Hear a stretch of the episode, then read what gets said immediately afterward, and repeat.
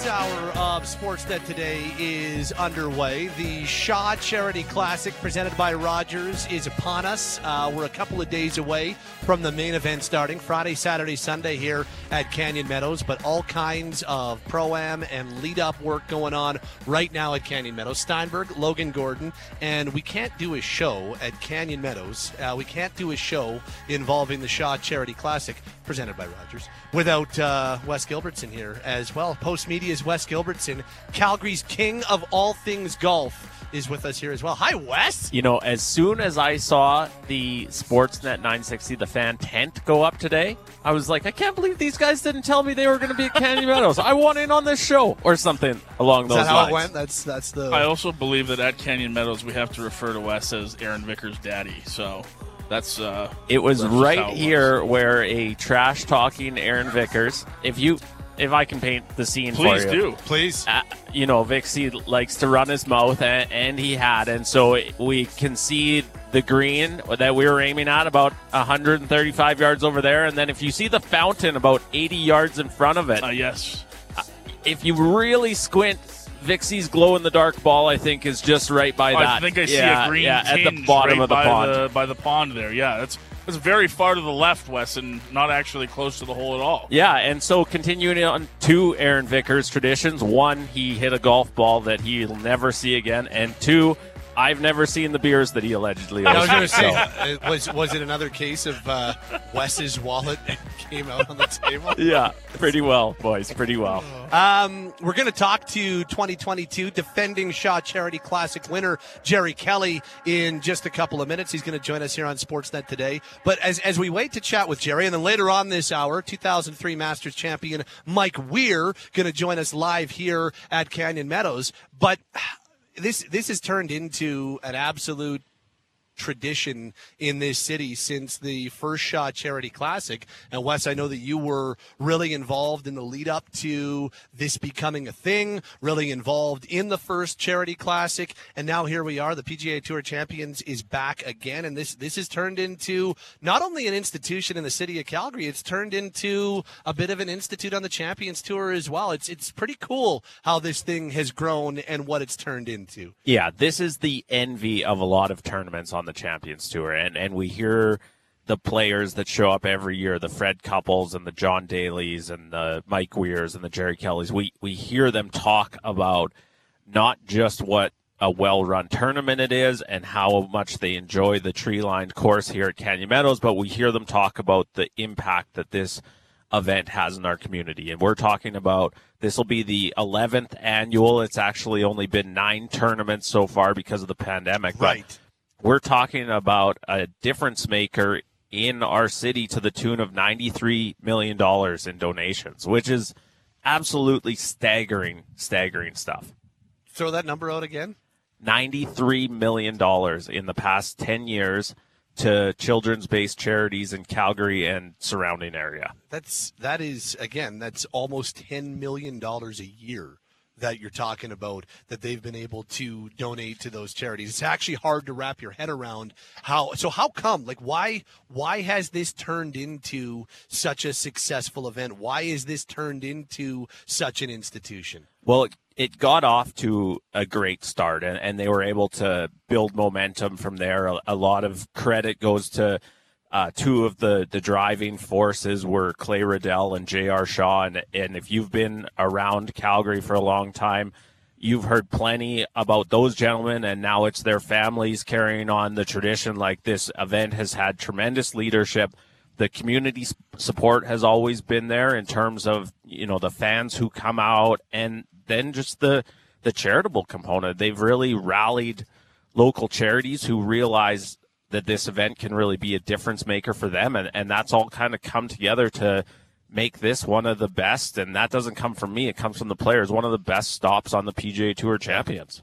Well, it feels like too, Wes, the the momentum that's been gained by the quality of player that's come here has turned this into because we're talking about major championship winners and very recognizable recognizable names in the world of golf coming to Calgary to make this thing such a success too. Yeah, absolutely. And this has always been a, a golf crazed city. Like the, the people of Calgary certainly love their golf. We see it you know, if you try, if you wake up and try and find a tee time for Saturday morning, you see the love for golf there. But when you talk about, you know, Fred Couples, when you talk about John Daly, when you talk about Calgary, former Calgary resident Stephen Ames, who's on this incredible hot streak right now, and then you even go back to the guys who maybe aren't here this year, but have been here in the past, the Tom Watsons and the Nick Faldos.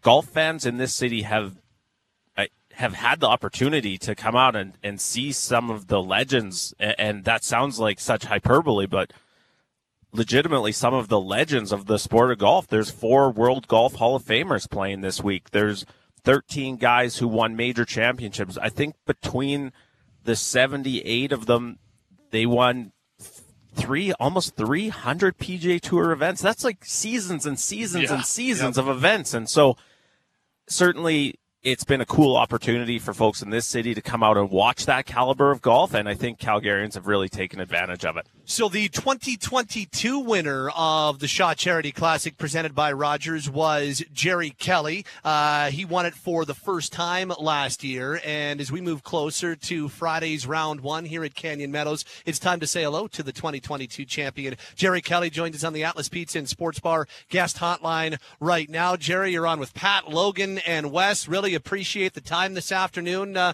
how you doing? How things going so far this week? Not too bad. Great to be up in the Great White North. Uh, always enjoy my trips up here. I love Calgary.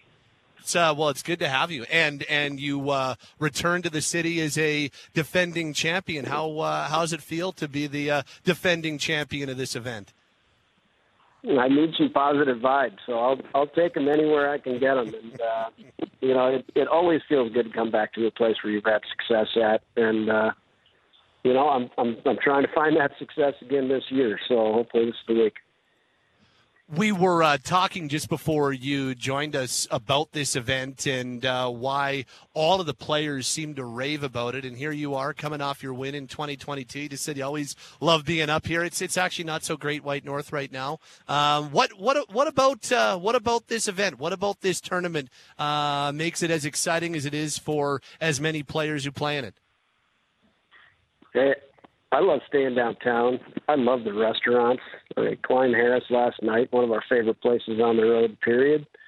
Uh, it, I, I mean, you can't go wrong with just about any place you pick, it, and that's uh, it's kind of my favorite thing on the road is uh, going to dinner with my wife and uh, having some fun. But uh, the charity dollars that that that these guys have raised over the years is just, I mean, it's immense, huge numbers. So uh, we love seeing that, and we get excited knowing that we're uh, we're helping out in some way in the local communities.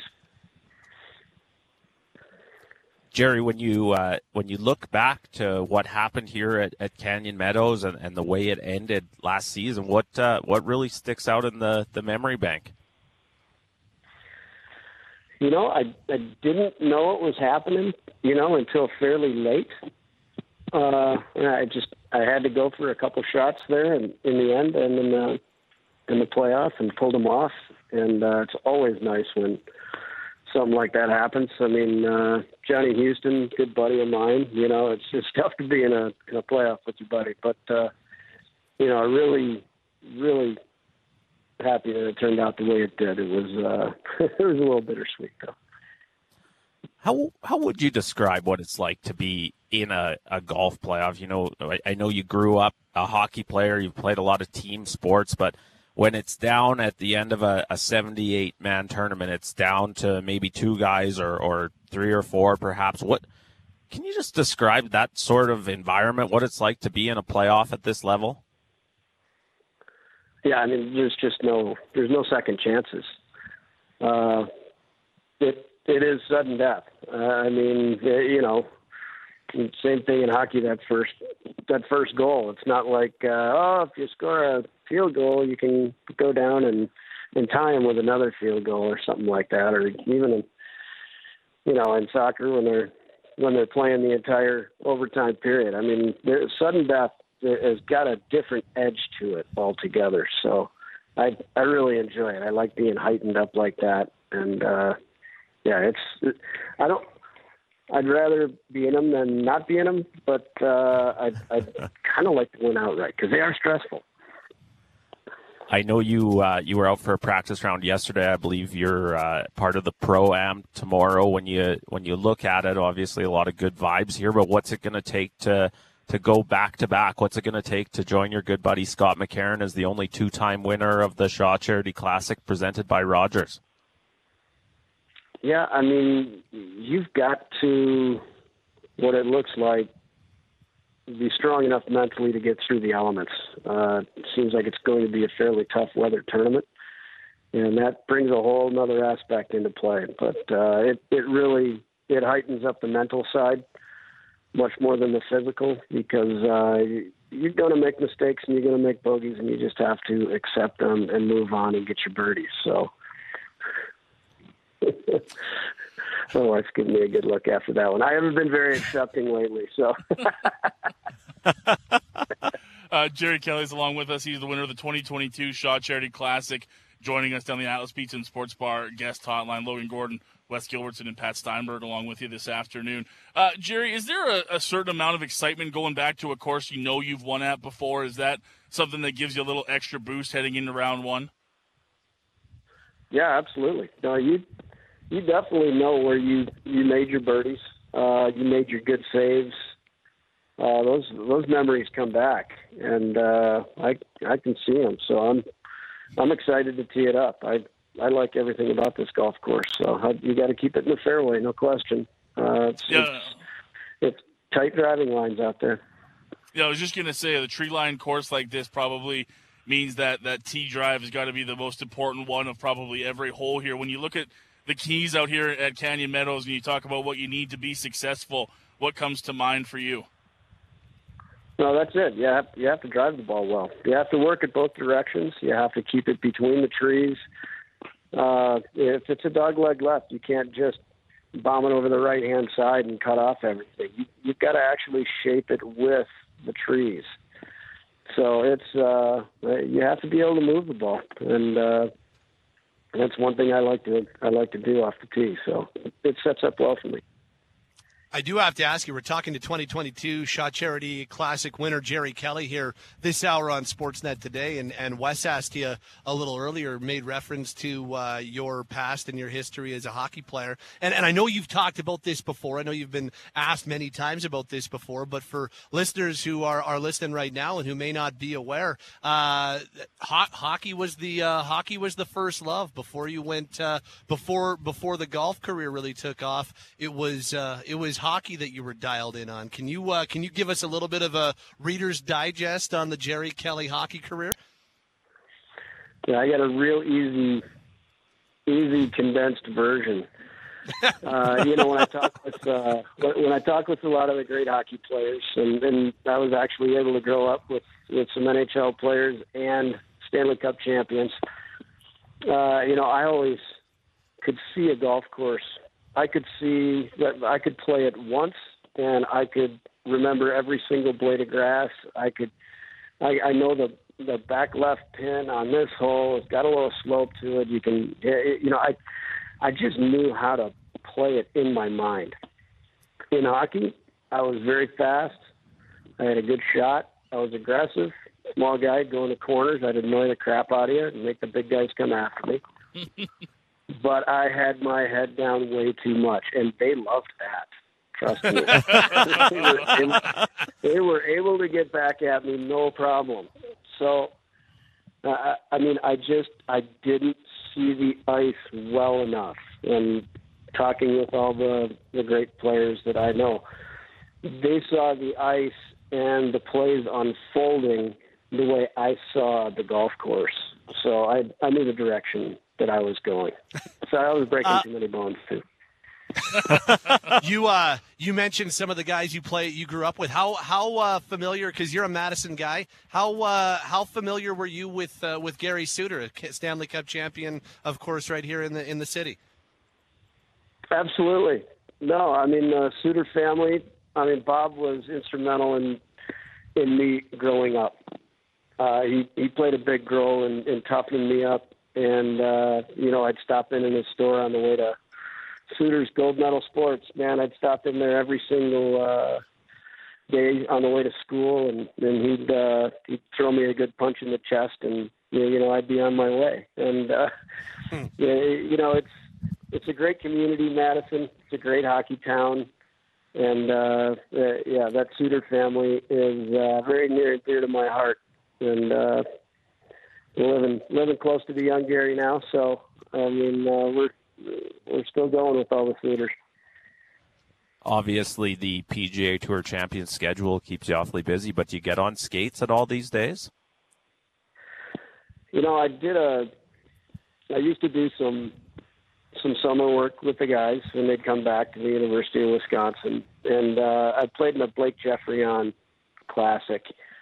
It was a while ago now, okay. and uh, you know, and even even warming up for that event and playing in that event, you know, Pavs was there, Gilbert. I mean, that Burish, uh, it was just a ton of guys. Uh, Mike Elliott was in goal. I mean, you had a bunch of the, the gold medal women were there.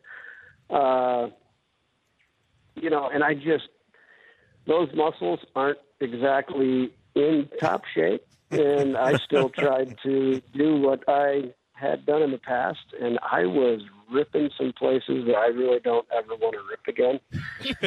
so I'll, I'll, I'll go with my son on the ponds. Yeah, you know everything freezes over in Madison. So uh, you know if we can, if we can find good ice, it, I'd, I'd always love to go out. But in the competitive sense, that's why I love playing against the NHL guys because hey, they don't they don't want to get hit. They don't want sticks on their arms or their ankles or the back of their legs.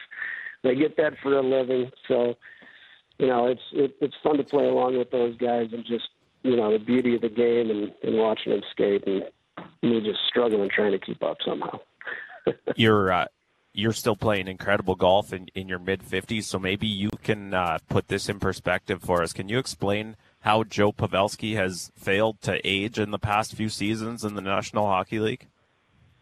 It's it's so awesome. I mean, it's unbelievable. Uh, just you know, I mean, the sheer amount of points, but now setting up, uh, you know, how many points he had this playoff series. I, I mean, it's just, it's so cool watching him happen. He's he's so laid back that you know what he's like when he's on the ice. He's just an absolute grinder and and goes after it. And it, you got to have that kind of heart into it, you know. And he's, you know, especially the hit that he took this year is still coming back and scored two goals the next game. I mean, right? Yeah, he's he's an animal. I I, I love playing golf with him too, and he can play, and he he can he can hit the ball. So, uh, yeah, it's just a, a great crew up in up in Wisconsin. Down one, in Wisconsin, uh, sorry. one more hockey question for you because I know you're a big Chicago Blackhawks fan, and uh, we've talked once or twice on this station about Connor Bedard. What uh, what do you see in uh, in the soon to be Blackhawks rookie sensation? I mean, I I haven't been able to watch a whole lot of highlights so far, uh, other than uh, you know pre-draft and post-draft. Uh, but you know, they got a few guys around him that I that I think are definitely going to help. They got a couple good locker room guys uh, you know, it's it's rebuilding, so they're all going to build around them. And uh, you know, I think I think we need some beef on defense. And uh, you know, back in the day when Byfuglien was was standing in front of the net, it'd be kind of nice to have one of those big boys just uh, blocking the way to take a little pressure off the goalie, so uh, then we can go down and have some good offense. Well, Jerry, really appreciate the time this afternoon. Uh, looking forward to seeing you out here when things get going on uh, Friday for real, and uh, looking forward to seeing you out here even tomorrow. Really appreciate the time this afternoon, and uh, good luck defending that championship. Hey. Thanks a lot. Appreciate it. Thanks, Rogers, for coming on board with the Shaw Charity Classic. It's a it's good company, man, right there. uh, good stuff, Jerry. Appreciate it. Good luck. Hey. Thank you. Appreciate it. That is uh, 2022 Shaw Charity Classic presented by Rogers winner uh, Jerry Kelly joining us on the Atlas Pizza and Sports Bar guest hotline. 15 time Consumers Choice Award winner at 6060 Memorial Drive Northeast for pickup or delivery. Call 403 248 3344. Steinberg, Logan, Wes Gilbertson. Wes, how many times have you talked to Jerry specifically about his hockey roots? Is that like number two or three? Certainly last year when he was on his way to, to winning the Shaw Charity Classic, we chatted about it a lot, and I I've heard it, and, and I still laugh every time he describes his uh, his penchant for puck watching, if that would be a, a good way to sum it up. But uh, yeah, we've talked a lot of hockey. We've uh, he is a big Blackhawks fan, and I know he downplayed it, but I I can confirm he's done a little bit of YouTubing of Connor Bedard highlights. So uh, he's pretty fired up for the upcoming season. But first, you know, he's he's a guy who has had a lot of success on this golf course here at, at Canyon Meadows, mm-hmm. and uh,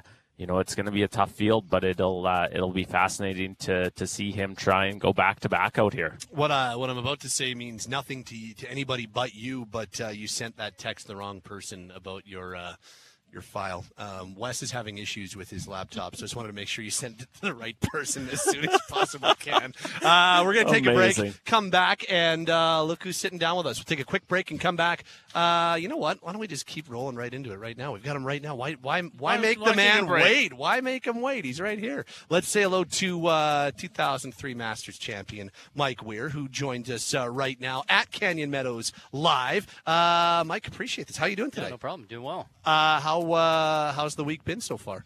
It's been great. Um, I was just telling some of the guys over there, the course is in great condition. You know, usually late summer the course is firm and fast, and right now, as you can see, it's very green, very lush. Um, greens are holding and rolling true, so uh, nice test out there right now. How uh, how how special is it to to come back and play in Canada every once in a while? Once in a while. Yeah, once it is once in a while. Yeah, we wish it was more, but it's uh, it's great to come back home, uh, see a lot of familiar faces. Um, I'll be in Ontario next. You know, we play close to the border next week in Michigan. That's where my family's from, is uh, Ontario. So I'll spend a couple days early in the week next week in Ontario. So it's good to be up in Canada for a little bit here. Where uh, where's home base for you now? Is it? Uh, uh, I've been in Salt Lake City for a okay. it still yeah. is in Salt Lake, so this is actually not. Uh, this is somewhat in your neck of the woods. Yeah, it is. Then. Yeah, it's just straight north. Uh, I've been up here for a while. Actually, last week I was in Saskatchewan, pike fishing. So I've been spent a little more time up north. Um, tell us, uh, so you're you're liking the way uh, you're liking the way the course is playing right yeah. now. Yeah, it's really really nice. Uh, it's just it's you know when it's lush like this plays a little longer, um, and you know obviously the weather we're, we're expecting here Friday uh, to roll in, so it's the course will play quite a bit longer uh, even as well from from today and tomorrow to to Friday, so it'll play quite different.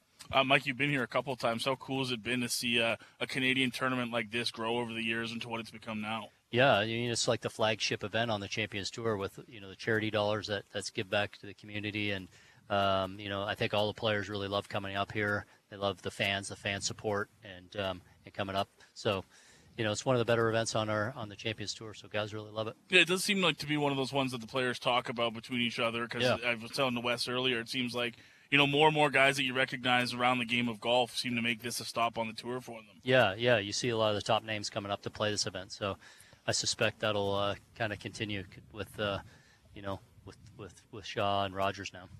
Is there? There's so many legends of the sport on, on this tour, and obviously, you know, they're not necessarily legends to you. They're they're buddies. You've you've competed against them for a long time. But I, am curious, like, is there anyone out here on the PGA Tour Champions that you still kind of get caught up watching that you like to, you know, see out on the golf course?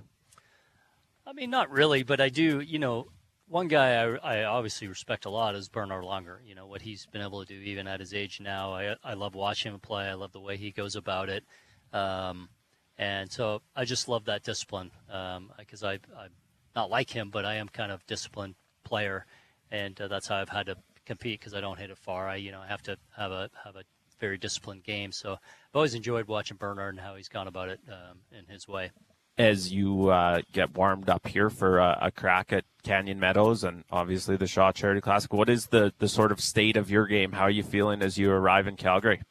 Well, it's a little uh, maybe indifferent, I would say. You know, the hmm. last I haven't I haven't done much in the last couple of weeks since I got back. I, I did go over to the British Open and didn't have a great great tournament there. and the weeks before that, I was kind of in, you know, kind of played in the, the middle of the pack, you know, 20th, 30th place. So I wasn't playing great. Uh, so I took a little time away, like I said, went fishing. Uh, my practice the last week's been better. Today was a great day. So hopefully the little time away is uh, get back up playing some good golf here the rest of the season fishing stories aren't quite the same on radio because we can't see right. you stretch your yeah, arms out. If I caught exactly. one this big, but how exactly. how was the pike fishing in Saskatchewan? it, was it was great. Wollaston Lake. It was it was wonderful. We uh, we caught some big pike. We caught a lot of pike, but we got some, you know, 40, 45, 44 was the biggest one I caught. My uh, one body caught one 48 inches. So there's some big pike caught up there. Has that always been an escape? Not necessarily Wollaston Lake, but has yeah. fishing always been a way for you to get away from from work? Yeah, one of the things. You know, I in, in the summer that's one thing I do. You know, where I live in Utah, there's great fly fishing, so I, I love to do that. Um, and skiing, skiing in the wintertime is my uh, my getaway thing. We're chatting with Mike Weir here at the Shaw Charity Classic. It's it's funny. Was it, uh, I believe it was 2017 when you were uh, inducted into Canada Sports Hall of Fame, and you were out here. And I remember talking to you then. So you know we're six years we're six years beyond that, and I remember asking you then about you know reflecting on the not not just what happened in 2003 and and winning at Augusta, but just the way Canadian golf has uh, advanced since then. Do you uh, do you ever get an opportunity to reflect on the last 20 years or so of Canadian golf and and what that moment meant to the sport in this country? I guess uh, you know. I don't really, to, to be honest. Like I don't, I don't think about it that way. But until I get asked, and, yeah. And uh, but it is in a great state right now. That uh, you know, Canadian golf. There's a lot of you know, I think I think five wins uh, the Canadians this year, so that's unprecedented. We never had anything like that happen, so that's it's, it's in a great state. For me personally, being the President's Cup captain next year, you know, to have those guys playing well, yeah, I'd love to see them make it on the team, so it makes my job easier and don't have to uh, pick too many of them. But um, you know, I'm hoping th- three or four guys make the team. That'd be incredible. When I was playing those those team events, you know, I was usually the only guy on them, so um, where back then there was you know three or four Australians or three or four South Africans, and, and now we're trending towards maybe the Koreans, the Canadians, uh, making up the majority of yeah. the uh, the Presidents Cup team. So that's exciting. When you see the, un, as you said, unprecedented success for Canadians this year, I, I, know that you don't you don't feel responsible for that, but do you feel like some kinship? Like, is that something that yeah. you that you you check off and say that's that's awesome? Yeah, I do, and I and and the guys have mentioned something you know along the way that you know watching me win that that Masters inspired them that they could do it. So, um, you know that that's that's great. The that you know they know me. I'm just normal guy. I, I work hard, and that if you do that, you know you can achieve great things in this game. So, um, maybe they've they've they've used that a little bit. Does it? And to kind of what Pat was saying there, but when you see an Adam Hadwin, Brooke Henderson, Mackenzie Hughes, those kind of guys, do you do you ever sit there and think back to 03 and think, man, if I hadn't started going down that path, maybe we wouldn't see as many Canadian golfers as we do now. Yeah, it's hard. It's hard to say. Maybe yeah. you know, possibly. I mean, I had uh, Dick Zokol and Dave Barr and Dan Halldorson. Those are the guys I looked up to. And back then, obviously, looking at the newspaper, not, not the internet, yeah. and looking at the highlighted uh, names on, uh, on on the you know on the on the leaderboard on in the newspaper. Um, and those guys were great to me when I was coming up the ranks, and I've tried to try to be there for them and you know, you don't want to be that guy that's telling the younger guys what to do, but uh, you want to you want them to know that you're there for them if they have any questions about anything, major championship golf and preparation and things like that. Because they all have their coaches and their team. You're not going to really coach them, but if they have questions, you try to be there for them. On a, a sort of similar topic, if you don't mind, rewind for us. I, I believe it was June 11th. You're standing beside the 18th green at Oakdale in Toronto I think maybe working on a beer as Nick Taylor and, and Tommy oh. Fleetwood go up and down yeah. 18 in a playoff. Yeah. We've talked so much about the you know drought. A Canadian hadn't won the Canadian Open since the 1950s. I know you came really really close. What what was it like to be there to see Nick Taylor put that storyline to rest? Yeah, it was it was incredible. It was it was great to be part of to to watch that. Um, I was kind of side view to that long putt that he made, so I couldn't tell if it was online, but you could hear the crowd behind, kind of, uh, you know, the the volume kind of raising up as the the putt got closer to the hole. Um, it was super exciting. What a way to end! I mean, it was just incredible. Um, they both played great. Uh, Tommy obviously played great too, and made made that huge clutch putt, and I think maybe the first playoff hole down the hill. Right. Slider, and you're just wondering, you know, is it going to happen? But uh, I don't know. In my gut, I just felt like it was it was going to be Nick's time. I, he just uh, played so well after Thursday, and um, you know, I've played enough with Nick to, to, to know that there's you know a lot of potential in there, and to, to see it fulfilled is wonderful. Did you weren't the only Canadian golfer standing by the green? I think we all know what happened to Adam Hadwin in the celebrations, mm-hmm. but did did all the Canadian guys who've played on the PGA Tour who have kind of helped each other with the climb. Did everyone take pride in, in that win in some ways? I think no doubt. I think no doubt. All everybody you know takes pride in that, and uh, we wanted to see that streak broken. And um, you know, it was it was unique that we were all still there. I mean, I was there because I you know I, I was just there, but the other guys were waiting for this charter flight to go to the U.S. Open. Right? Okay. There's, there's a plane there, so everybody's sticking around. Uh, that's why the, a lot of the European guys were still sticking around. Usually, you don't see that at a PGA Tour event. You guys are, you know, catching their flights and stuff. So it was really cool to see everybody still sticking around. And of course, the European guys were there cheering on Tommy, and all of us guys were cheering on Nick. and, um, there was some banter back and forth when we were going from the ninth green back to 18. So that was it was just really cool to be part of and and uh, to see see it happen finally let me ask you about one more guy. We've talked a lot in Calgary because it was home for him for 20 plus years about what Stephen Ames has accomplished on the PGA Tour Champions this season. Just picked up his fourth victory last weekend in Seattle. What what are you seeing out of Stephen these days that is allowing him to just piece together this sort of remarkable run he's been on? Yeah, I haven't played with Stephen this year. I mean, I haven't, you know, I wasn't there last week, but I know he played wonderful. He separated himself, you know, big time. Um, one by six or seven, I think. And um, you know, it just goes to show you that you know we have Bernhard at 65 doing this, but Stephen's, you know, kind of in his late 50s and having this resurgence, and you know, it's it's wonderful to see. He's playing great golf. Um, probably some, I'm sure he's probably playing some of the best golf in his life, and that's what's great about the sport. You know, that you can still work on your game and want to get better, and you know, Stephen's still works hard on his game, and um, so it's great to see. It's great to see that he's uh, you know, really elevated things this year and, and really playing at a high level. Just speaking of that, working on your game, Mike, over the years, how has, has it changed for you? Have you noticed having to make big adjustments as you've continued in your golf career down the stretch more? Yeah, I've had I've had to work around some things. You work around some injuries, as most guys who are 50 out here are, are dealing with something. And um, yeah, there's always like little adjustments that you're making uh, to play. I mean, the big thing is out here on this tour, power's power's important, but it's not mm-hmm. everything on the PGA Tour, if you don't have power, you're, yeah. in trouble.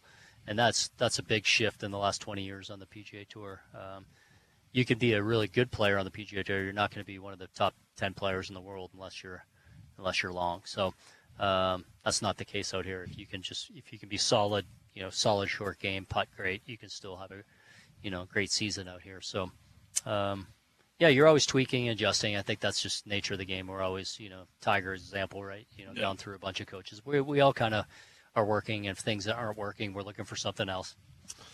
Really appreciate the time this afternoon. Uh, good luck this week. Good luck this weekend. Thanks for doing this. That was cool. Appreciate it. Yeah, it was fun. Thanks, guys. That's Mike Weir, uh, 2003 Masters champion. He is in the field here at the Shaw Charity Classic, presented by Rogers. And of course, round one goes Friday, and then all through the weekend. Tickets still available at ShawCharityClassic.com. Um, you still have the option to head over there and uh, be a part of it. And I'll be I'll be perfectly honest with you, gents. You know, Wes is the golf guy of, of the three of us. There's um, there's two guys guys that play golf, and then there's the golfer. Uh, and it's just it's cool, like you know, having played golf lots in my life, having attended a couple of events, but um, being here and like sitting here on the uh, we're we're right here just outside the club. I feel like uh, I feel like Jim Nantz. I feel like uh, I'm like, and uh, here we are on the final round at the Augusta. Like I feel eh, we're we're in a cool spot. Look at this view we have. I think it's pretty cool to be here like this this I, I think you're kind of like Jim Nantz, Pat. I I would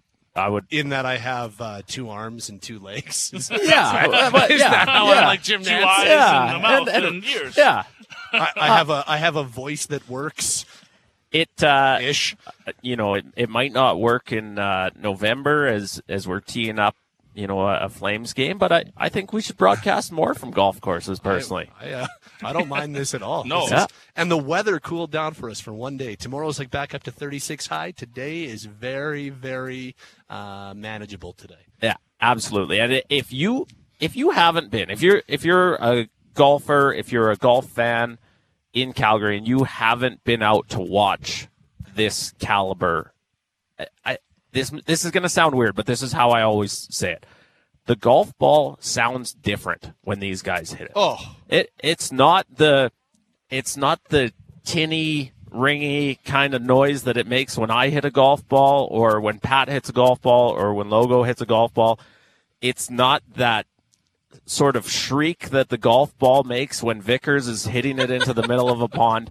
It just Yeah, a lot sounds less, different. A lot less splashing going on when these guys are doing it. Yeah, Yeah. a lot of that. Vic, Vixie would not believe how few golf balls these guys have in their bag for a round. We've only got two for the whole round. What? It's like a two for Eric Vickers got two for the putting green. It is. It is. Uh, and Wes, you'd be able to. We'll, we'll take a quick break here, but Wes, you'd be able to speak to this going back to the the first event, um, and we're talking now a decade ago to where we are here in 2023.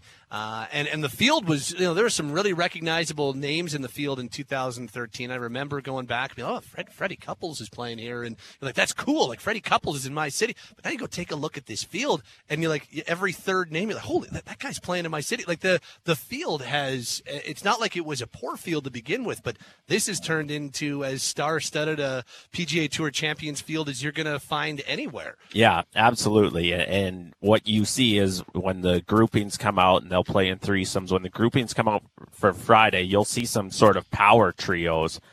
But there's enough of them now that it, it you know, it's a great spectator experience because it gets spread out. Fred Couples might be on hole four and John Daly might be on hole eight and Mike Weir is on the back nine somewhere. Like you can come out and make a list of all the guys you want to see, and then you have to hustle around because there's it's going to be a long list. If you Yeah. follow golf, you know so many of these players, and, and that makes it cool. And then I'm sure you guys have talked about it on the air. Uh, We have the Legends of Hockey Skins game Saturday Yep. afternoon as well, and so you know when when Mike and Fred and John Daly are are finishing up their round, we're going to see Mike Vernon and Mackenzie Weegar and Marie Philip Poulin and Josh Morrissey, eight of them in total, out in a charity skins game, and and that's going to be a blast as well. Yeah. It's uh, I, I really uh, just head over to shawcharityclassic.com. All the information about the field, all the information about the different events, all the information about tickets, Canyon Meadows, and a whole lot more. We're here at Canyon Meadows, the Shaw Charity Classic, presented by Rogers with Wes Gilbertson of Postmedia and Logan Gordon. My name is Pat Steinberg. I'll take a break, come back with more Flames Talks at the top of the hour. This is uh, Sportsnet Today here on Sportsnet 960 The Fan. So, if you're wondering what happened, we have this we have this new setup. Uh, welcome back. I apologize. And and apparently we're um, we're we're using an iPhone Yes. to this new setup. That's how we're we're getting out over the air. And um, on this iPhone, somebody called us. As soon as somebody called us, It took us off the air. off the air we go. So uh, I don't know what number it is, but please don't call that number. I'm not sure what number it is, but that's how we do it. The boys, the afternoon boys, get all the all the trial and error. That's how we do it here. I, I should have. I, this is on me, guys, because I should have warned you. I've been winning a lot of contests lately. you know, a lot of free flights. Uh, Yep. CRA is always trying to send me an e transfer if I'll just send my my Fair. details. So Yep. I, this one's on me. You know, they're probably trying to get a hold of me, and I apologize. He apologize. did jump up to answer the phone very quickly. you quickly. did very quickly. So, get the hell out of my way. What are you guys doing? well, and for us here, all we heard was through our board was phone. the stupid iPhone ring, and we're like, "What? What is happening what, right now?" What you guys saw was the reaction of someone who plays a lot of golf. When, when you forget, when you leave the ringer on at a golf course and you start to hear it, there's a sheer panic Yeah, there. with those quiet there is. paddles and everything, right? Yeah. Yeah. It's the same as in a scrum, right? You don't want your phone going off in the middle of a scrum at the Saddledome or something, right? You've got Kadri ready to go there, and then who let the dogs out comes out over Wes's phone or something, and we're That's, Yeah. we're gonna stop it and The start dance again. remix, though. Yeah, of course, Yeah. obviously. That's the song that you chose, hey? Yeah, I was gonna go worse, but I decided not to. And I honestly have no idea how to make it so that doesn't happen again. Like, I No, really, someone, like, it- if, if that person calls back, this is just gonna be a consistent problem for us. you know what? Ah, just let her buck, guys. New, new radio. Who dis? Um, Wes and I were talking about this on the phone um, earlier. uh, Phones that Oh, did not not that one. Phones that that don't knock radio shows off the air. Um, we were talking about how not just from a Calgary Flames perspective, but just across the NHL, how friggin' quiet it has been. And and you know, it's funny. I was I was still overseas when the Erik Karlsson trade got made, but I was thinking the same thing you were, Wes. That maybe maybe the Karlsson trade might shake things loose a little bit. Maybe you know maybe that Karlsson deal with all of the pieces that went into it, all the money that moved, maybe that would start to get things going a little bit more on what has been a very stagnant trade market across the NHL. But you know, that that deal's what a week old, a little bit more than a week old now, and and there hasn't been anything since. Um, it has been it has been a very quiet summer around the NHL when it comes to player movement. it uh, it's been especially I don't know what the word I'm looking for is. It's I guess it's been especially unexpected because we talked about what a you know what a mover and shaker summer this was supposed to be, not just for the Calgary Flames, but for the the Winnipeg Jets and, and all these teams that were, were sort of on the list of oh they, they've got a lot they're going to try and get accomplished and and then obviously there's a little bit of activity at the draft, but but probably not as much as we expected on a league wide standpoint happening certainly on the draft floor, and then you get into free agency. You have your several hours of mayhem as as you always do, but then it just went dead quiet. And it's almost stayed that way with the exception of, of a couple big deals. And I wondered if that Karlsson one Yeah. would would get some teams circling back to something they tried to get done. But to this point, it doesn't. Uh, it doesn't seem like uh, a whole lot is happening around the National Hockey League. First of all, I think you're both being pretty disrespectful to P.S. Suter in Vancouver, but uh, I think you guys didn't give that enough bump. Probably Could have been him. Should have been. Could have been him phoning. Yeah, it Probably might have been actually. That's that was the big get we got on the show today, and we just disrespected him doing that. But no, I'm kind of with you guys. I, I think if you go down the list of big names that we were expecting to get moved, obviously we have the names here in Calgary that for the most part we're still talking about. Wes, you make a, a good point with the Jets.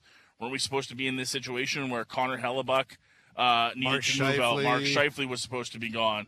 Okay, you moved out Pierre Luc Dubois, but that's just one part of the the scenario there. It took a while for Alex DeBrincat to get traded, and even then, I think we were kind of expecting that to be more of a you know bidding war for him more than anything. And I think honestly, guys, we're just talking about a, a maybe a GM group that's I don't want to say exhausted all of their options in the flat cap world, but are really starting to feel the pinch of that more maybe now than ever. And I think we're talking about 32 guys uh, around the league that are going to be pretty excited next year uh, to start seeing that increase go up and give them a little bit of leeway. So, boys, do we see the logjam kind of breaking up over the next month, or are we? I don't know. And I don't just mean here in Calgary, where I do think the roster is going to look much the same as it does today at the start of training camp. But do we think there's sort of a a, a late summer flurry coming?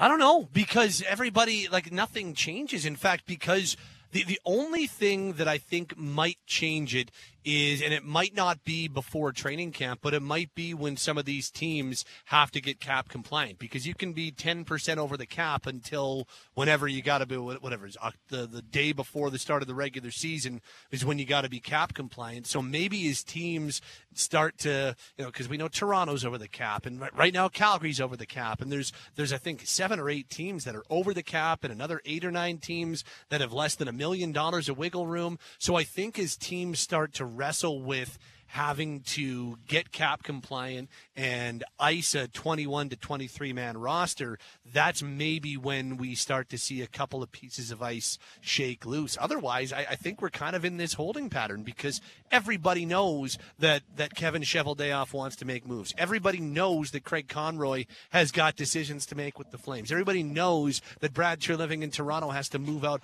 all kinds of money to get his team iceable and compliant. So you know, there's there's not a lot of teams right now that are.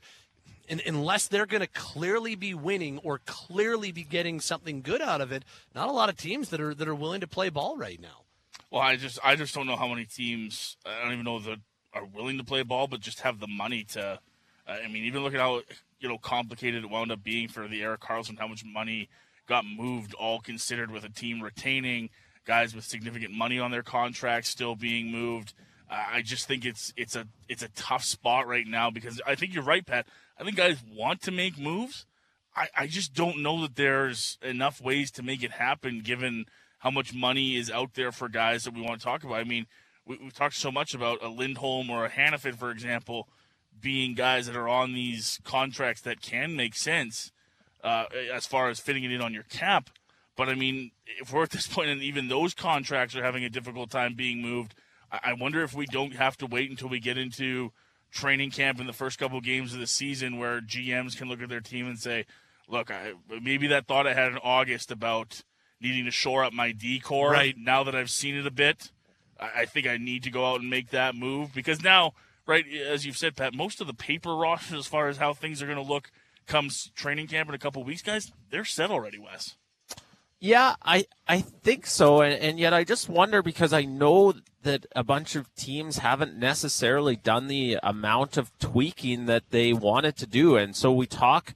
You know, whenever we talk to National Hockey League general managers, we always hear about sort of the different pressure points through the schedule and the different pressure points that get things done, whether that's trade deadline, you know, whether whether that's just arbitration deadlines or you know, here here's the deadline to make sure you have this done. Well, it's probably going to get done just a few hours before that. And, and we've never looked at the start of training camp or maybe the start of September when when players start to head back to their cities as a pressure point. But I just wonder if teams are still looking at it as we sit here in mid August and saying, geez, we you know, this was our to do list this summer and we didn't get this done and we we didn't fill this hole and I just wonder if there's going to be a little one or two day flourish where we see a few things around the league happen. And and it would be very rare for this time in August for that to occur, but absolutely but the, the NHL offseason has become a different animal over the last couple years. I'm not sure it follows the same timelines that it always did, even when you look back to, to Nazem Kadri not signing until around this time last year. Yep. And so I think it's going to stay quiet, but, you know, I guess my spidey senses are still tingling a little. I wonder if there's got to be something out there, whether it's for the Calgary Flames or another franchise. I hope you're right.